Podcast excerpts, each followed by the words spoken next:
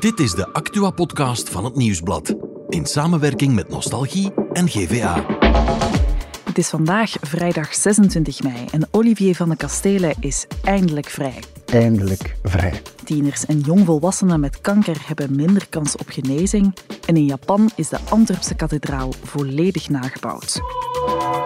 Maar met onze insider van vandaag hebben we het over de zaak van het jaar. Want de reuzengommers kennen hun straf. Mijn naam is Saar van Olme en dit is The Insider. Wie? 18 reuzengommers. Wat? Schuldig aan onopzettelijke doding en mensonterende behandeling. Waarom? Omdat het een van de meest besproken processen was van de voorbije jaren. Vandaag is onze insider Pieter Huibrechts, reporter bij het Nieuwsblad. Pieter, je hebt de zaak van dichtbij gevolgd. Je hebt er een boek over geschreven, De Geknipte Insider, om er ons wat meer over te vertellen. Dag Pieter. Dag Saar. Voor de mensen die misschien niet meer helemaal mee zijn, want de zaak is al jaren aan de gang, zou jij kort eens kunnen toelichten waar gaat die zaak nu weer precies over? Ja, het gaat om 18 reuzengommers die uh, terecht stonden in Antwerpen, omdat ze op een of andere manier uh, schuldig zijn of vermeend schuldig zijn aan de dood van Sandadia, Edegemse uh, student, die in 2018 bezweken is na een tweedaagse falikant sadistisch verlopen studentendoop, georganiseerd door Reuzegom, een stel Antwerpse jongeren, uh, eerder elitair kantje, uh, die in Leuven studeren. Ja, en wat is daar dan op die doop gebeurd? Kan je zo kort eens toelichten, wat zijn zo de momenten die daar uh, belangrijk waren. Mm -hmm. Vraag is misschien eerder, wat is er niet op die doop mm. gebeurd? Hè? Je kan het in twee delen opdelen. De eerste dag in Leuven was, draaide rond excessief drankgebruik. Het mm -hmm. was, een, was een kantus. En fijn, dat eindigt met Sandadia die comateus wordt weggevoerd. En -hmm. je zou denken van, oké, okay, dan stopt de doop al. Maar de doop ging eigenlijk verder op dag twee. Dan zijn ze naar de bossen getrokken in Vorselaar, ergens in de Kempen, zonder pottenkijkers. En dan draaide alles rond een, een soort ritueel in een put. Sanda moest een put zelf graven en daar de hele namiddag uh, in doorbrengen, mm -hmm. uh, in een uh, met ijskoud water gevulde put.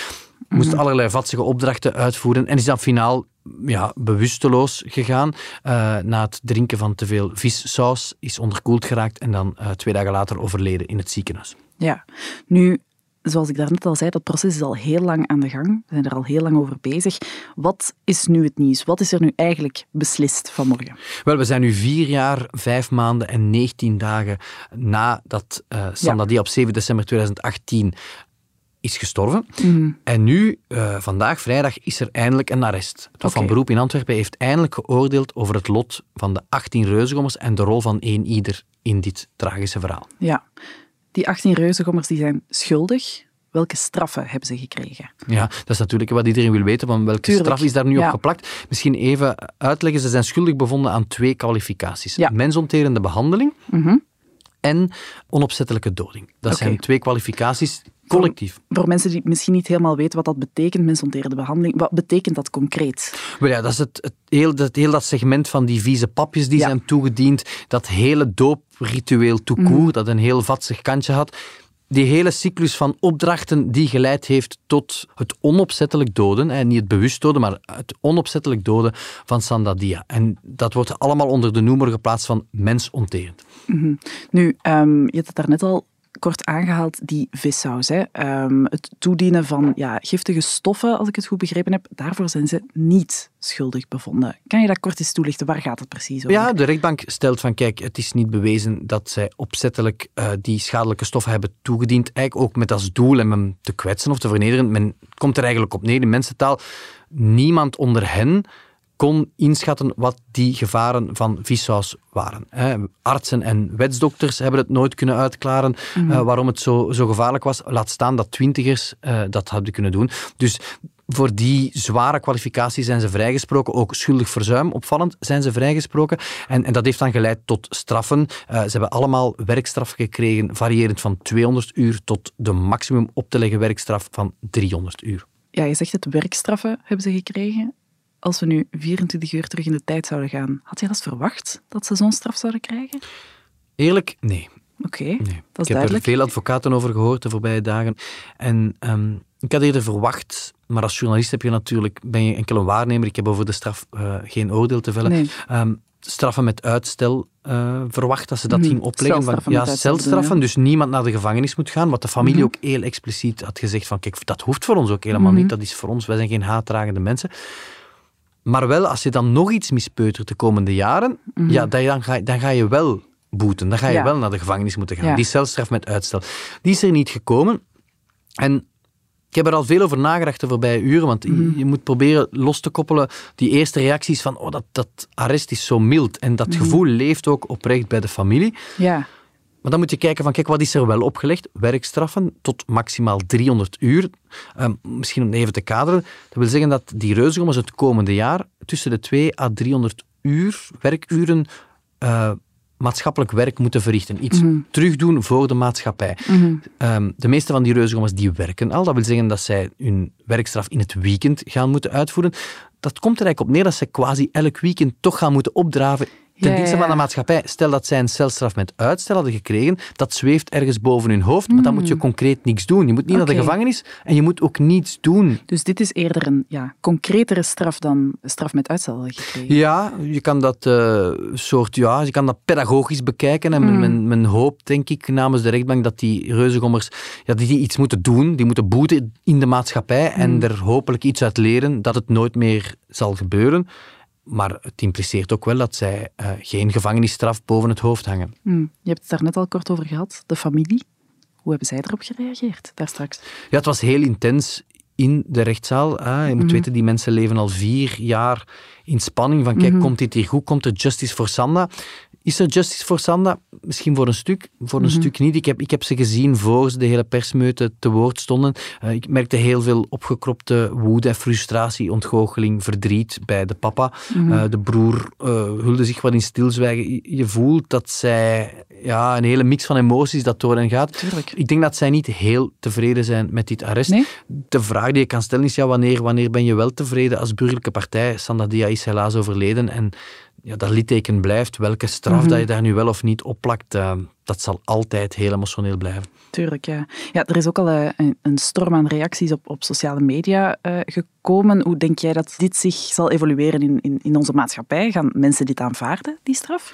Ja, ik, ik moet zeggen, ik merk het in mijn mailbox ook. Er zijn heel veel gefrustreerde reacties. Mensen zijn boos, begrijpen het niet. Want ja, er is iemand dood en je moet niet eens naar de gevangenis. Gevangenis is natuurlijk de laatste straf die je oplegt. Hè. Ehm, het laatste redmiddel.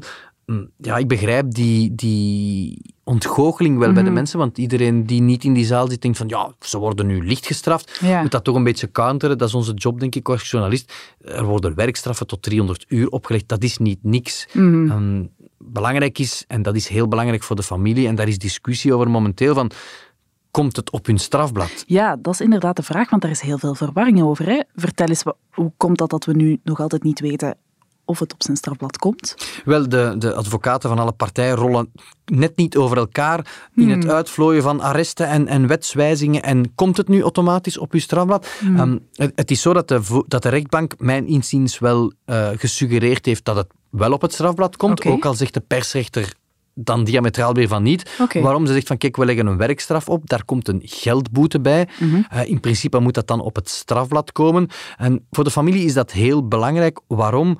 Zij willen zoiets van, als, als die mensen, die reuzengommers, Mhm. die, als die morgen gaan solliciteren, ja, dan moet die werkgever weten wat zij in het verleden hebben misdaan. Ja, dat ze dat nog altijd merken als ze in de toekomst ergens aan de slag willen gaan. Ja. Ja, maar daar is dus volop discussie over. Die discussie is eh, nog lang niet beslecht. En, en er zijn mensen die zeggen, het komt zeker op het strafblad. Sommigen dwepen dan weer met het feit van, het staat niet in de wet. Mhm. Het is voorlopig onduidelijk. Je zegt het zelf, die werkstraffen, dat is wel wat voor die, voor die reuzengommers. Wat gaat dat nu voor gevolgen hebben voor die jongens? Wel, de weinige reuzengommers die er waren, want opvallend, er waren maar acht van de 18 reuzengommers Ja, present op het arrest. Niet iedereen was er, hè? Wat de familie toch ook wel een soort van minachting vond, denk Hmm. ik. Ja, die krijgen nu de kans om die werkstraf uit te voeren. Ja, zij, zij moeten zich aanmelden bij de justitieassistent en dan gaan zij samen zoeken naar wat is nu een gepaste eh, job tussen Mhm. Want dat is nog niet be- bepaald wat ze precies gaan moeten doen. Nee, dat kan alle richtingen uitgaan. In een bejaardentehuis helpen, Mhm. eh, de straat vegen, eh, eh, weet ik veel wat, iets, iets, iets pedagogisch ergens. Ehm, ja, zij moeten 300 uur of 250 uur of 200 uur ja, een soort van gemeenschapsdienst Mhm. doen. En dat wordt in onderling overleg besproken. Oké. Nu, is het proces nu volledig afgerond? Of krijgt het nog een staartje? Want ik heb begrepen dat het eventueel ook nog naar cassatie zou kunnen gaan. Wat, wat is daarvan aan? Ja, ik denk dat het gaat stoppen nu. Ehm. Waarom? De familie is het moe. Iedereen Mhm. is het moe. Hè? Ook die reuzengommers, ehm, ja, die zijn eigenlijk, denk ik wel, ergens tevreden met dit Ja. arrest. Hè? Die kunnen nu ook verder met hun leven. Ehm, in theorie kan je naar het Hof van Cassatie gaan. Hè? Dat is het hoogste rechtscollege van ons land. Mhm. Maar je kan dat enkel als er procedurefouten worden vastgesteld. Dus zullen advocaten zullen dat arrest bestuderen. Maar ik denk zelfs als de familie van Sandadia procedurefouten vindt in dat arrest, dat zij niet naar cassatie zullen gaan. Voor hen mag dit nu stoppen. Het is genoeg geweest voor hen. Het is meer dan genoeg geweest. Oké, dankjewel Pieter. Maar blijf nog even hangen, want er was nog belangrijk nieuws vandaag. Hè. Eh, Olivier van de Kastelen is eindelijk vrijgelaten. Een onderwerp waar jij ook enorm mee bent bezig geweest. Vertel eens. Ja, onwaarschijnlijke nieuwsdag Onwaarschijnlijk? eigenlijk. Ja, een onwaarschijnlijke ontknoping. Ehm, Olivier van de Kastelen hangt op dit eigenste moment eh, in de lucht. Ja, we nemen deze podcast op eh, in de namiddag trouwens. Dus eh, ja, op dit moment inderdaad. Ja, hij is onderweg van Oman naar Melsbroek, waar hij vanavond, ja, na anderhalf jaar, na, na meer dan 400 dagen in een Iraanse cel, terug op Belgische bodem landt. Een, eh, onwaarschijnlijke ontwikkeling en, en groot nieuws. Hij is, eh, hij is geruild eh, in Oman tegen de, de terrorist die hier al eh hele tijd vastzat, Assadollah Assadi. Eh, ja, zeer, zeer straffe ontwikkeling. Ja, je hebt het heel lang gevolgd. Je zegt het zeer straf. Waarom is dat zo onwaarschijnlijk dat, dat Olivier geruild is voor, voor iemand hier? Ja, omdat we ja, natuurlijk iemand het land uitzetten en Mhm. ruilen tegen, hè, tegen een onschuldige landgenoot Ginder. Maar de man die we eh, aan de grens overgeleverd hebben, is een, een zware terrorist. En Die, Mhm. die, die zijn, eh, die zijn eh, ja, eh, cv als terrorist kan je moeilijk overschatten. Dat was de, de spionnenleider van Iran in Europa. Die moest Mhm. dus elke spion in Europa aansturen eh, van het Iraanse regime. Dus dat is, een, dat, is, ja, dat is een hele belangrijke figuur. Iemand die je niet laat eh, gaan zomaar. Want er is maanden over gediscussieerd. en, en er is een befaamde Iran-deal gestemd in, in de Kamer. En ja, hij is nu eh geruild. De deal is effectief rond. Ja, hoe denk je dat dit zal binnenkomen bij, bij de mensen hier en bij de familie? Ja, er is natuurlijk ongelooflijke blijdschap, opluchting dat ze Olivier van de Kastelen levend terugkrijgen. Eh, dat, is, eh, dat spreekt voor zich. En, en vanavond dat zullen historische beelden worden op een tarmac in, in Melsbroek van, van, van Van de Kastelen die terug is, eh, helemaal uitgemergeld, is vele tientallen kilo's kwijt. Ehm, ja, er is natuurlijk ook veel commentaar, want ja, we doen natuurlijk, we sluiten een deal met een schurkenstaat Iran en we ruilen Een terrorist die vrijgelaten wordt? ja, we laten die vrij en die wordt dan ginder als een, als een held in Teheran ontvangen. Dus ja, het is, eh, het is een, een schimmige deal. Maar ja, de, de premier en, en, en minister eh, van Justitie van Quickenborne, ja, die focust natuurlijk op, ja, we hebben eigenlijk een onschuldige NGO'er die daar onschuldig vast had, gerepatrieerd. Die is levend en wel terug. En dat is onze kerntaak. En we zijn blij als land dat we iemand die ginder anders zou sterven, levend hebben teruggehaald. Mhm. Spannend dus, tot eh, Olivier vanavond terug bij ons is. Dankjewel, Pieter. Graag gedaan. En van Pieter gaan we over naar onze producer Siege. Dag Siege. Dag Saar. Want jij hebt nog ander nieuws voor ons vandaag. Want tieners en jongvolwassenen met kanker die hebben blijkbaar minder kans op genezing. Hoe kan dat? Ja, dus tieners en jongvolwassenen die de diagnose van kanker hebben gekregen, die belanden eigenlijk vaak op de kinderafdeling of juist tussen veel oudere lotgenoten. Oké. En dat heeft eigenlijk negatieve gevolgen voor de kans op eh, hun genezing. Want Mhm. bijvoorbeeld een twintiger kan op dezelfde manier worden behandeld als een 70-jarige persoon. Mhm. Dat wil zeggen dat de dosering van chemo dat die krijgt, dat die veel lager ligt dan dat zijn lichaam eigenlijk aan kan. Een jong lichaam kan een hogere dosis aan. Mhm. En ehm, dat zorgt er dus voor dat de kans op genezing veel lager ligt. Mhm. Dus dat is echt een, eh, een probleem. Oké. En blijkbaar kunnen we een stukje Antwerpen in Japan terugvinden. Wat is daarvan aan? Vertel me daar meer over. Ja, dus in de havenstad Fukuoka eh, is eigenlijk een, een complete remake van de Antwerpse kathedraal teruggevonden. Straf? En echt een complete remake. Dus. De, de ramen zijn helemaal hetzelfde, de schilderijen hangen op dezelfde plekken in, eh, tegen de muren. Mhm. En ook de niet afgewerkte tweede toren staat daar ook. Oké. Het is blijkbaar heel populair, de kathedraal van Antwerpen in Japan. Want ook nog in de stad Hiroshima en Osaka staat ook de kathedraal helemaal nagebouwd. En eh, de kathedraal is zo populair in Japan omdat daar het verhaaltje van Nello en Patrash heel populair is. Nello en Patrash, vertel nog eens, waar gaat het eh, nu weer over, dat verhaal? Dat is eigenlijk een verhaal over een straatjongetje met zijn trouwe hond. Die Mhm. stierven in de kathedraal onder een schilderij van Rubens. en dat is daar juist. verplichte literatuur blijkbaar. Oké.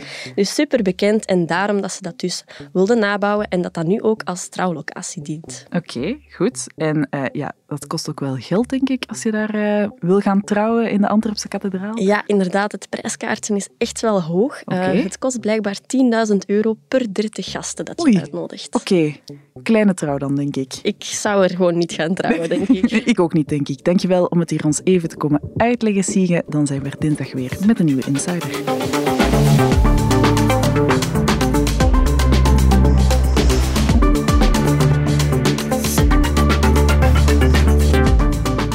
Was The Insider, een podcast van het Nieuwsblad in samenwerking met Nostalgie en GVA. De muziek is van Pieter Santens. De montage gebeurde door House of Media. Wil je reageren? Mail naar podcast.nieuwsblad.be.